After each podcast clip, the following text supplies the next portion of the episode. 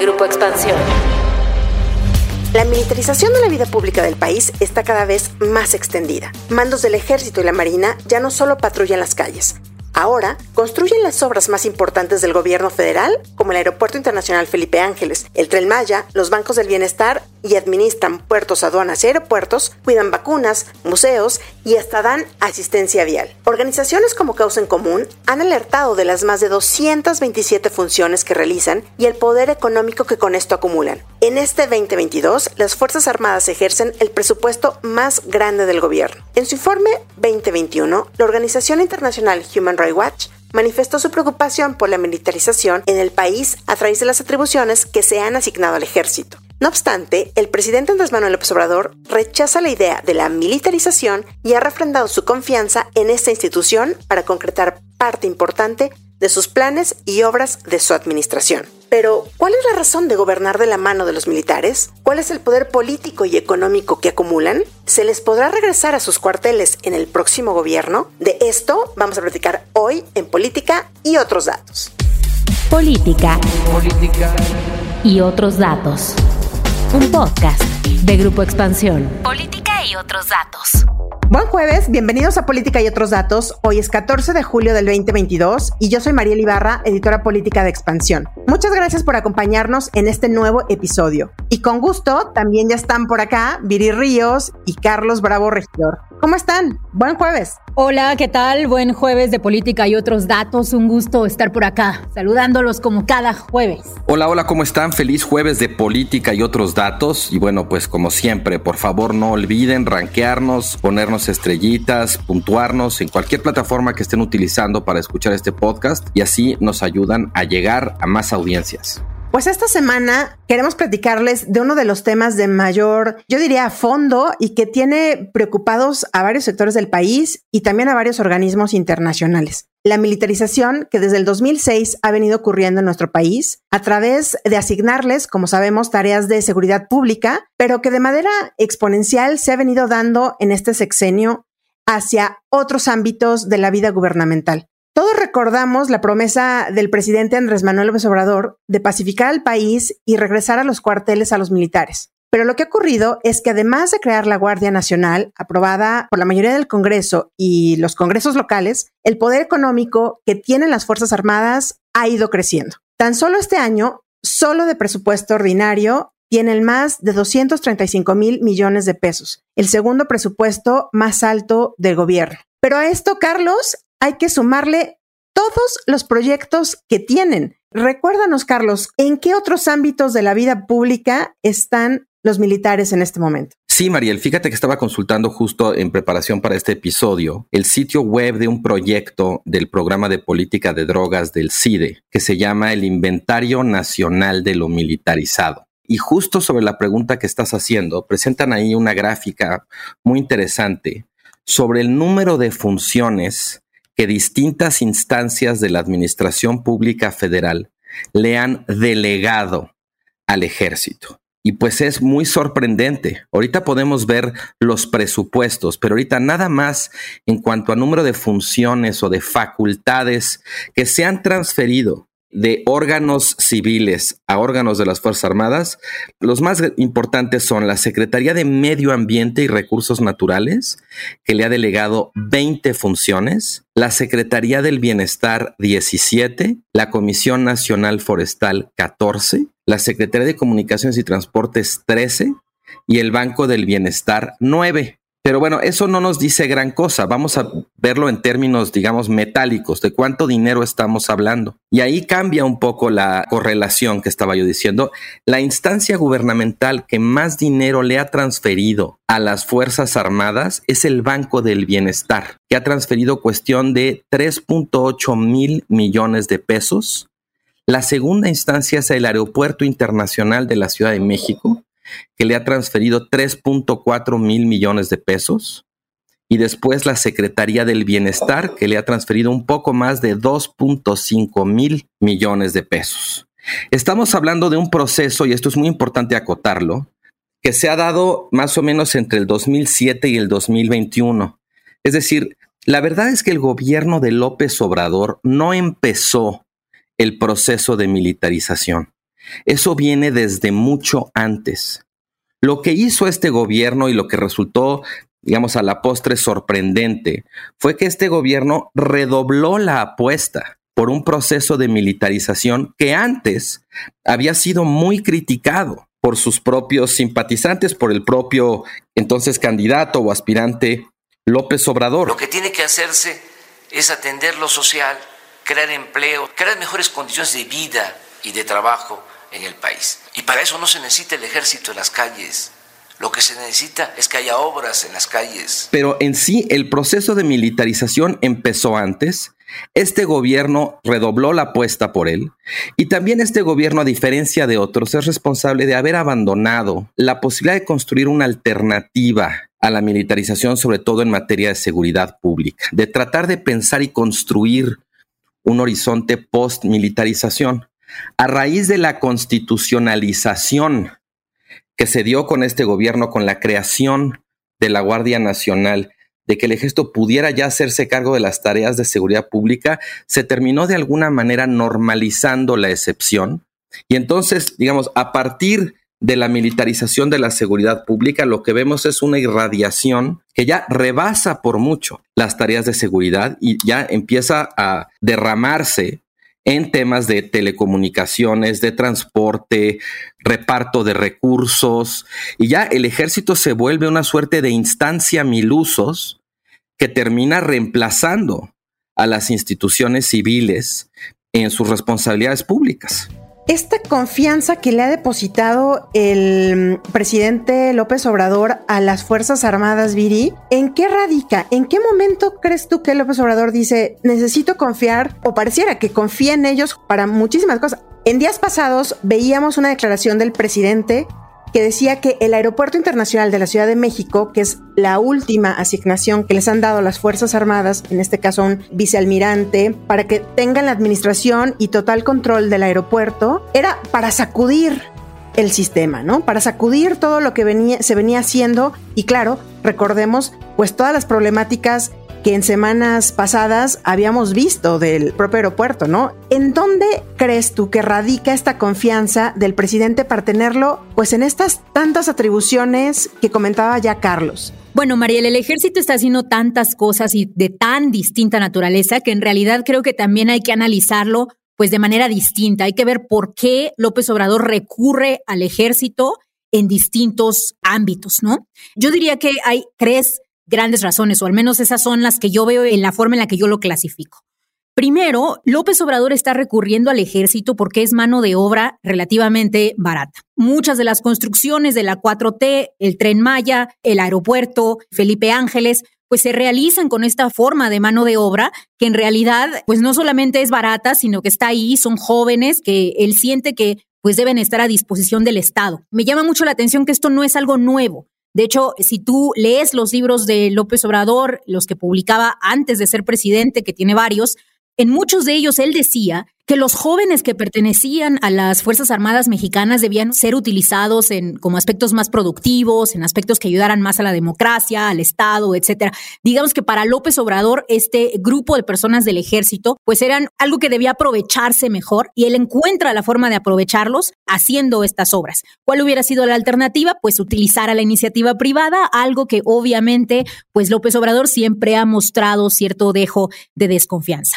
El segundo término es la seguridad, y aquí sí es en donde me parece que viene una contradicción muy fuerte de López Obrador, en donde él, como bien dice Carlos, había dicho que no iba a utilizar los militares y bueno, llega al puesto, no sabemos de qué se convence o de qué lo convencen, y resulta que pues al contrario transita a utilizar el ejército no solamente en labores de seguridad, sino también, por ejemplo, en ámbitos públicos en donde hay mucha corrupción. Destacan las aduanas, que eran conocidas por su altísima corrupción, corrupción que no sabemos si sigue existiendo, han sido otorgadas al ejército con la idea de que el ejército va a ser más virtuoso en su organización. Y finalmente hay un grupo de tareas que ya venía realizando el ejército y que simplemente se duplicó, o digamos que se aceptó el que el ejército ya tuviera esa función. Una de ellas es el Banco del Bienestar. El Banco del Bienestar en realidad es un cambio de nombre de Banjército, que ya era una institución, digamos, que estaba pues ligada con las Fuerzas Armadas. Entonces, en ese sentido, los incrementos que estamos viendo en el presupuesto del Banco del Bienestar que van ahora a militares, pues son simple y llanamente, digamos, porque el Banco del Bienestar en realidad es un cambio de etiqueta y la gran mayoría de los bancos del bienestar pues eran banjércitos. Incluso me puse a hacer la tarea de buscar todos los bancos del bienestar que podía encontrar en Google Maps y si se fijan es muy chistoso porque cuando aterrizas, digamos, con el monito de Google Maps para ver dónde está el Banco del Bienestar, te encuentras fotografías tomadas por Google Maps en donde todavía dice, en la marquesina del lugar todavía dice Banjército, ¿no? Entonces ese, creo que es en parte la razón por la cual observamos también esos incrementos en presupuesto. De hecho, no nada más se junta Banjército, se junta también Bansefi y por supuesto, pues las nuevas sucursales que nos ha dicho López Obrador que ha abierto, pero esas son una tremenda minoría. La gran mayoría son bancos que ya venían de antes. A mí me parece muy importante esto que está diciendo Viri sobre cuáles han sido las razones que ha argumentado López Obrador para tratar de justificar esta apuesta redoblada por la militarización, porque en principio la verdad es que yo no conozco ningún estudio, ninguna evidencia que avale pues ninguna de esas ideas de López Obrador. Por ejemplo, esta cuestión de que el ejército es mano de obra más barata, no sé si más barata porque la cantidad de recursos que se le han quitado a instituciones civiles del gobierno federal, a través sobre todo de convenios, para trasladar esos recursos a las Fuerzas Armadas es inmensa, sobre todo desde luego en cuestiones de seguridad pública. Entre dos mil nueve y dos mil veintiuno, esos convenios para trasladar recursos de la Federación al Ejército para desempeñar tareas de seguridad pública es la friolera de sesenta y cinco mil, casi sesenta y seis mil millones de pesos. Y no es la única, también se ha dado lo mismo para temas de protección al medio ambiente, política social, obra pública, etcétera. Y en segundo lugar, otra de las razones que ha argumentado el presidente es que, uno, las Fuerzas Armadas son más eficientes y dos, son más honestas.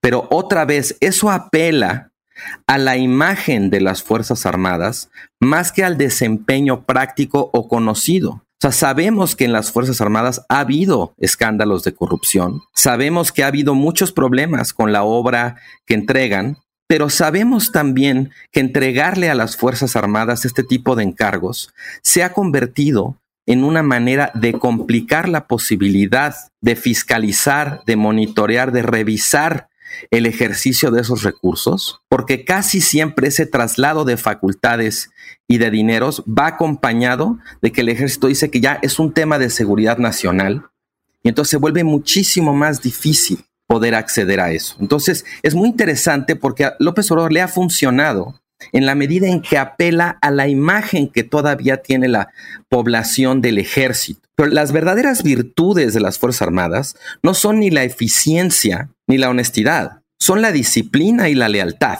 Y creo que ahí estaría de alguna manera una clave sobre las razones por las cuales López Obrador ha decidido de alguna manera ir sustituyendo a instancias civiles del Estado, de la burocracia, instituciones del gobierno, con el ejército. Hablemos de esto, de la transparencia, justamente de la transparencia y de la rendición de cuentas que pueden tener los contratos millonarios, porque manejan millones de pesos en estas grandes obras. Recordemos nada más aquí que el ejército estuvo a cargo de las obras del Aeropuerto Internacional Felipe Ángeles, que están a cargo del Aeropuerto Internacional de Tulum, este nuevo que se va a hacer en Quintana Roo, de las sucursales del bienestar, como ya decía Viri. Y recientemente también nos enteramos que de los tramos cinco, seis y siete del Tren Maya. Estos tramos, el cinco sobre todo, que es el que tiene tanta problemática, en donde, pues bueno, sabemos ahí los vestigios que se han encontrado. Por decir algunas de las obras, ¿cuánto dinero realmente está manejando en proyectos? Habría que hacer la sumatoria, pero es muchísimo, Viri. En la rendición de cuentas, ¿cómo poder acceder ahí y cuál justamente es la alternativa que se tiene para fiscalizar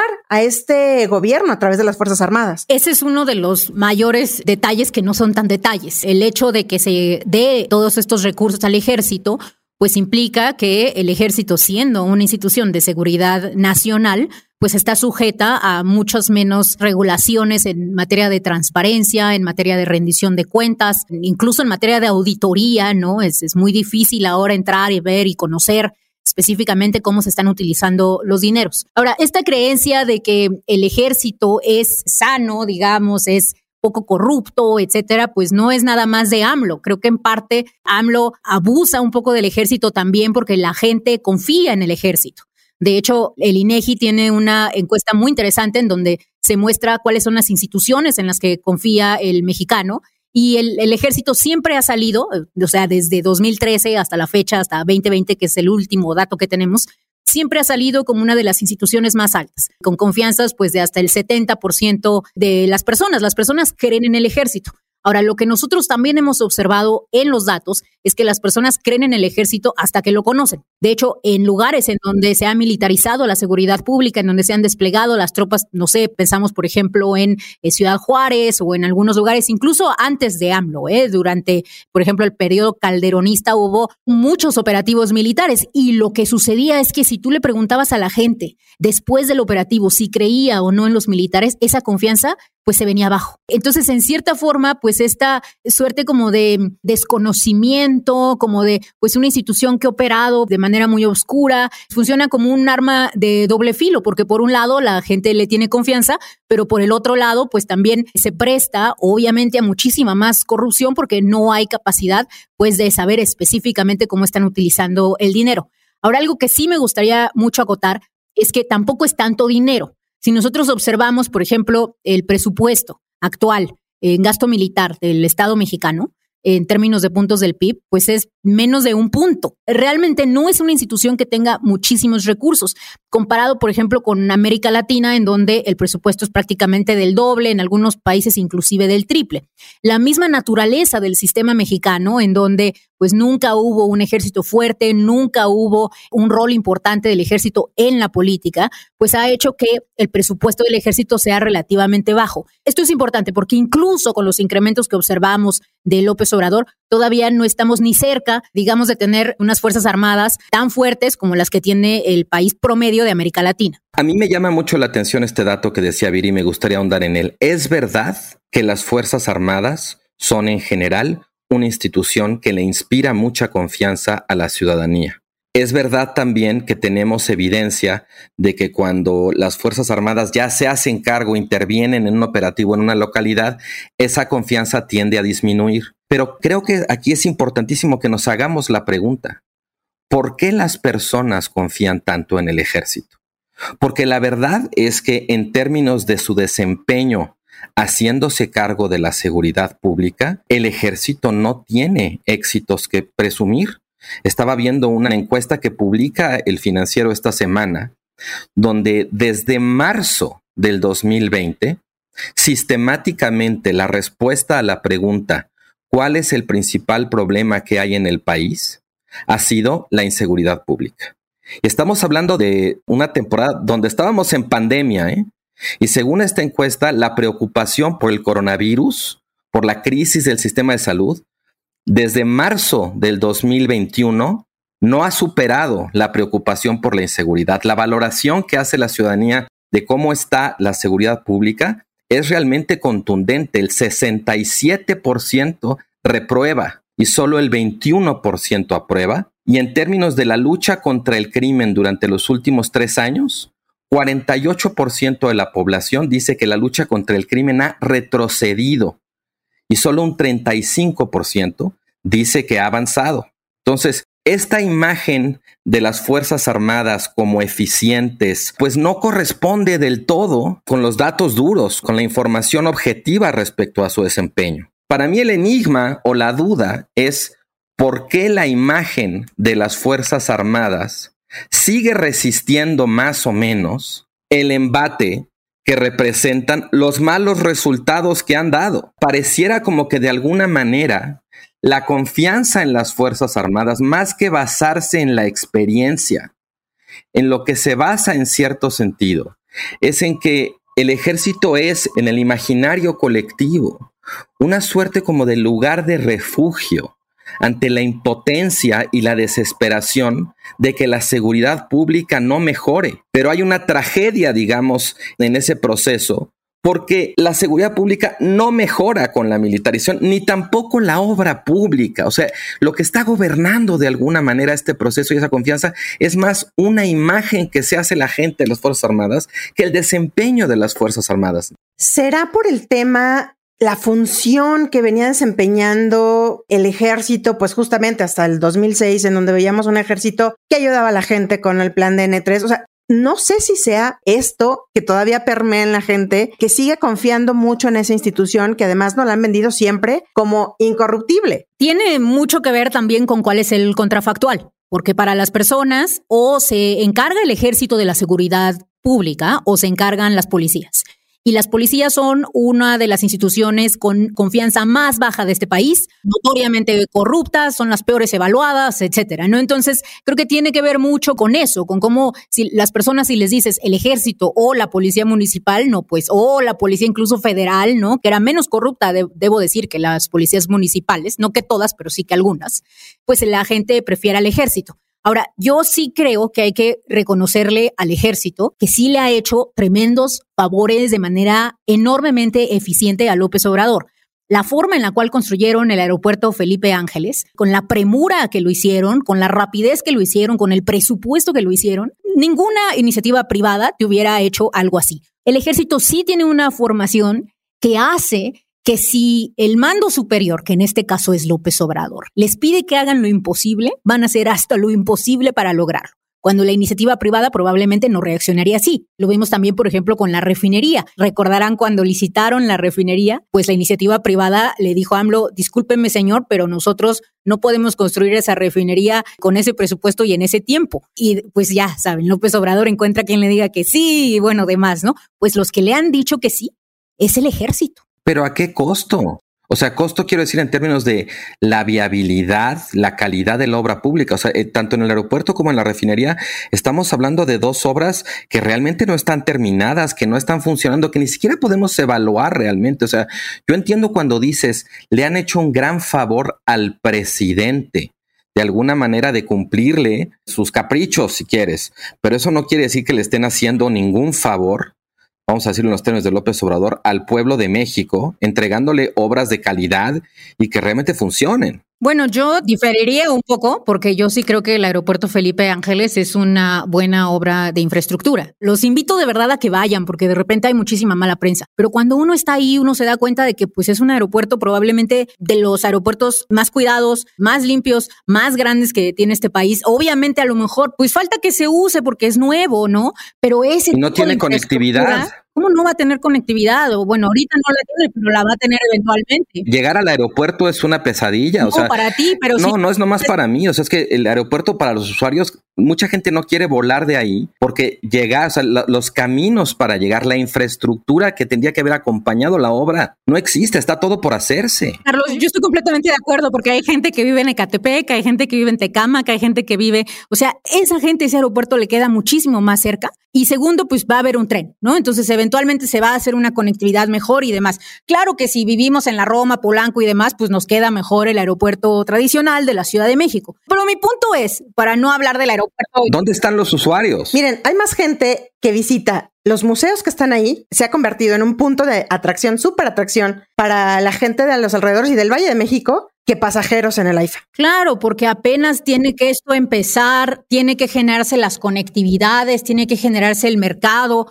O sea, yo no sé cómo es posible que nos hayamos comprado la idea de que tú abres un aeropuerto y al día siguiente ya está atascado, porque así no es. O sea, ningún aeropuerto ha funcionado así. Necesitas una política pública para cambiar las vías, para cambiar quién va, quién viene. Obviamente falta conectividad y demás. Pero bueno, el punto no es ese. El punto, me parece, es que el ejército le construyó eso con una rapidez y con una calidad que no se hubiera encontrado en la iniciativa privada. Hay una anécdota que se puede ver en el documental que salió unos días antes, por ahí ustedes lo pueden buscar, en donde está el general que estuvo al frente de las obras, que le está contando al presidente parte de cómo fue que se construyeron y anécdotas y todo esto, y decía, es que presidente, yo le decía a los contratistas. ¿Cuánto importa, cuánto vale su amor por México? Que lo pueda reflejar en esta transacción. Vaya general, no, no, no, no le entendemos, a ver, explíquenos. Yo calculo que un tres por ciento en adelante todavía puede representar ese amor por el país. Y bueno, ya cerrado con su equipo de trabajo, pues ni modo que no amen a México. Y logramos nada más por ese tres por ciento en cada negociación, cientos de millones de pesos de economía que se reinyectó precisamente a, a dotar de mejor tecnología el aeropuerto. ¿Quién le iba a decir que no a un general del ejército? Pero bueno, finalmente es el ejército construyendo y haciendo parte, decíamos al principio, pues de las funciones gubernamentales que estábamos acostumbrados o que por ley tiene que hacer pues los civiles, ¿no? Pero a ver, antes de terminar, yo quisiera poner un tema más sobre la mesa. ¿Cuál es el poder real que a partir de esto tiene el ejército en nuestro país? Estamos hablando de un poder económico, ya vimos cuánto es el presupuesto que tiene en sus manos el ejército, los militares, y cuál es el poder político que tienen. ¿Cómo va a ser el reto para el siguiente presidente? Porque aquí ya no solo hablamos de regresarlos a sus cuarteles, como hablábamos en algún momento del dos mil dieciocho, de regresarlos porque solamente tenían tareas de seguridad pública o las más visibles. Aquí ya estamos hablando de que administran puertos, aeropuertos, aduanas, están a cargo de obras de las más importantes, están a cargo de estrategias de vacunación, estrategias de transporte. Bueno, tienen tantas tareas como las que ya hablamos aquí al principio del podcast. ¿Cómo regresar a los cuarteles a este ejército y a esta élite del ejército? Antes de contestar tu pregunta, me gustaría anotar un aspecto más como de lo problemática que es esta militarización.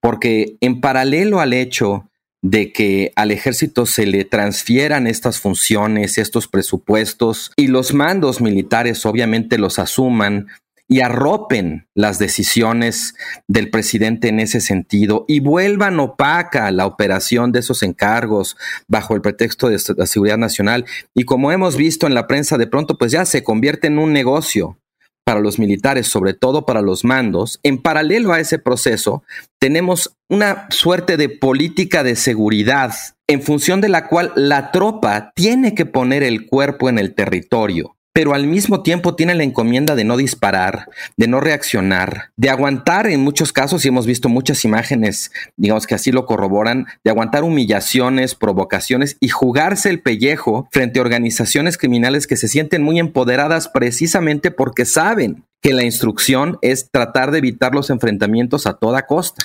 Entonces, a mí me parece que además de lo que hemos estado diciendo y de este problema que decías tú sobre el empoderamiento político del ejército, se está creando con estas como dos ideas, por un lado de los mandos a cargo de proyectos y responsabilidades que no deberían tocarles, y por el otro lado la, la tropa teniendo que pagar un costo muy alto. Estamos viendo una tensión al interior de los propios cuerpos castrenses que los ponen en una situación en la cual preferiríamos que no estuvieran. Dicho eso, creo que encargarles tantas funciones y darle tanto presupuesto a las Fuerzas Armadas para ejercer funciones que pertenecen al ámbito civil les crea incentivos políticos, económicos, empresariales, que vuelven a las Fuerzas Armadas una parte interesada en el proceso de la política pública, de las decisiones de Estado, y que no solamente las compromete a cumplir, como estaba diciendo Viri, sino que también crea un esquema, pues vamos a decir, de complicidad,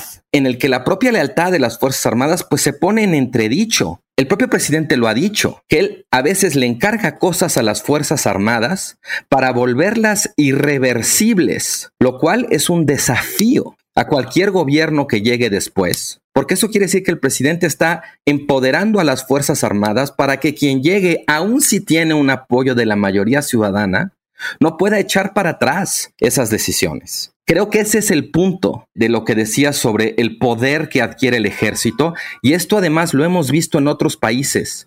Lo vimos, por ejemplo, en Egipto, donde poco a poco al ejército se le fue dando más juego en la obra pública, en encargarse de cosas que no le tocaban, y al final lo convirtieron en un actor poderosísimo dentro del sistema político. Es muy fácil para el presidente encargarles proyectos y darles dinero. Va a ser muy difícil para quien llegue quitárselos. Y mi consuelo al respecto, que comparto la preocupación de Carlos, porque no solamente pasa en Egipto, sino que es la historia tradicional del golpe de Estado en América Latina, en donde un empoderamiento de las Fuerzas Armadas eventualmente lleva a un nivel altísimo, ya no de militarización, sino de militarismo, en el cual el poder se empieza a concentrar en los militares y de pronto pues el orden militar se impone al orden democrático y al orden político. Lo que me consuela, digamos, en el caso mexicano es que como muchas cosas que ha hecho López Obrador, lo ha hecho pues medio mal y medio al aventón. Les pongo un ejemplo, la Guardia Nacional. La Guardia Nacional nos comentaba, de hecho Expansión, una muy buena nota, decía el ochenta por ciento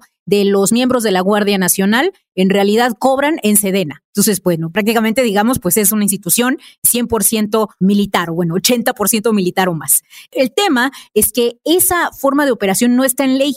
Esa forma de operación, entonces mañana, el día en que se vaya López Obrador, pues se puede quitar básicamente sin necesidad de cambiar nada que no sea pues un simple proceso. Entonces López Obrador, digamos que cuando habla de su irreversibilidad, en realidad está hablando pues de algo imaginario, porque él no ha creado las condiciones legales y procedimentales firmes para que esto continúe. Entonces, en una de esas, en un cambio de gobierno, pues la Guardia Nacional, en un chistar de dedos, se cambia, ¿no? Ojalá, Viri, ojalá fuera como dices, porque, digamos, tú recordarás que hay incluso como una corriente en la opinión pública que dice que ya no había de otra, que el nivel de organización, de penetración social, de capacidad de fuego de las organizaciones criminales volvió inviables, ¿no?, a las policías para enfrentarlas y para hacerse cargo de la seguridad pública, ¿no? Entonces, incluso si admitimos esa posibilidad de que, bueno, pues esto era inevitable, ¿no?, entregarle esto al ejército. La pregunta es si luego,